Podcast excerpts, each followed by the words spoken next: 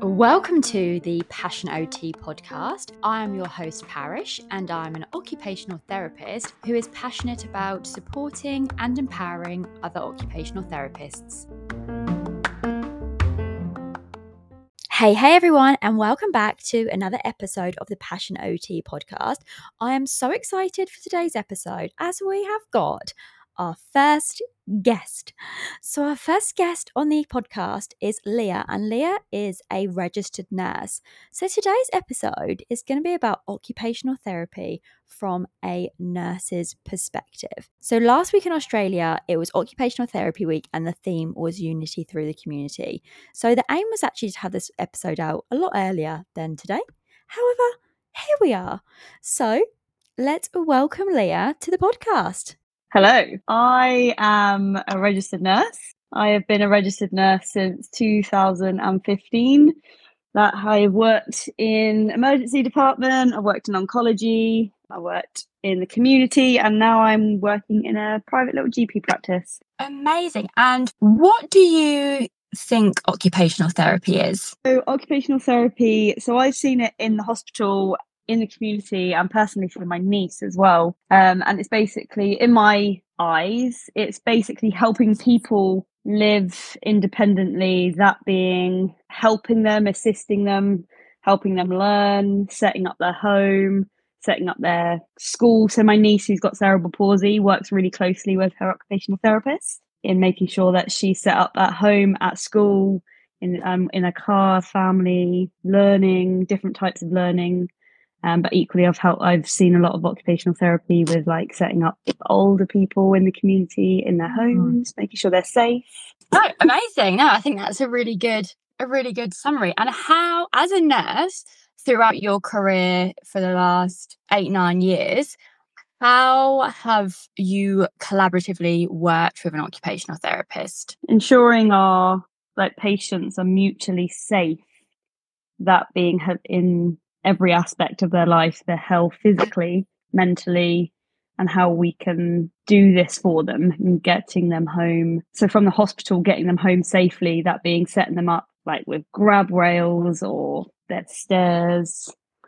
Um, and also in working in the community now in the GP, I refer like children to the occupational therapist mm-hmm. for speech delay, kind of engaging engagement for them as well. So. No, that's awesome. Thank you. Do you think that nurses and OTs could work more collaboratively together in the community? 100%. I don't really have any apart from the referral process, I don't really have any communication with occupational therapists at all. Yeah. At the moment. In a in a GP practice at all, I wouldn't say. Yeah. No, that's interesting. Did you ever get to speak to any occupational therapist about referrals or mutual people that you're providing a service for? I'd say as the nurse, no. That I think the doctor will get letters, mm-hmm.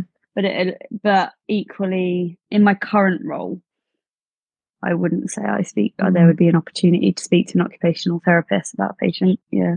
Okay. Even if it was about the referral, if I was doing a referral and I needed advice, I would be ended up speaking to a reception yeah. rather than the person. So if I had a question, it would be, it would go through them. But equally, unless I could email if it was anything in particular, I guess. Yeah. As occupational therapy became a profession back in 1917, why do you feel as a nurse people still don't understand or know what occupational therapy is? Mm, it's tough because I agree that n- there are quite a lot of people that don't know what occupational therapy does. Like when I suggest it to parents, for example, which is mostly what I use it at the moment, people don't know how that could help them. Uh, and like if you said to anyone, any man and their dog, they'd know, know what physio is. But if you say to, but then I equally in the hospitals, I I reckon more people know what an occupational therapist does. Yeah, in the so I wonder. I wonder. Yeah, I wonder if that's a generational thing as well.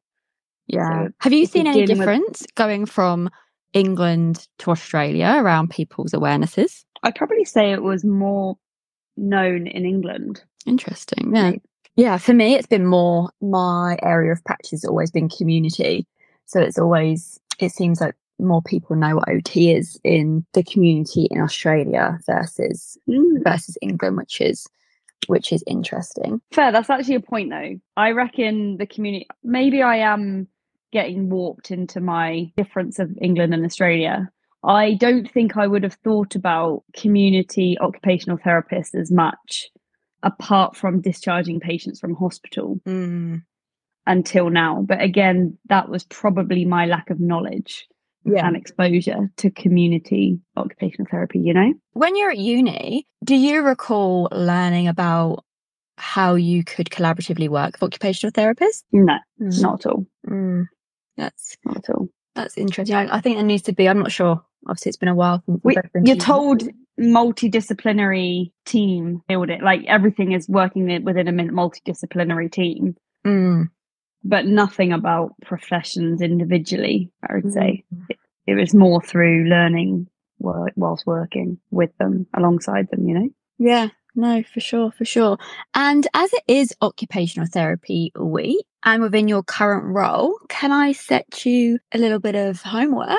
yes go And on i would- love a bit of homework and that would be to actually inform somebody about occupational therapy that doesn't that didn't already know what occupational therapy was so essentially raising the flag and raising the awareness for occupational therapy this week and always Yeah. of course but as it's occupational therapy week to really raise that flag yes of course i can that sounds fun amazing Or I'll I'll even speak to the nurse that I work with at work and see if I'll question her your questions that you gave me. yeah no no for sure if, if she needs any inspiration she can listen to my last podcast episode Yes, agreed. And that was a very good episode. I loved it. Thank you thank And you all of them, to be fair. They're good. Oh, thanks, my dear.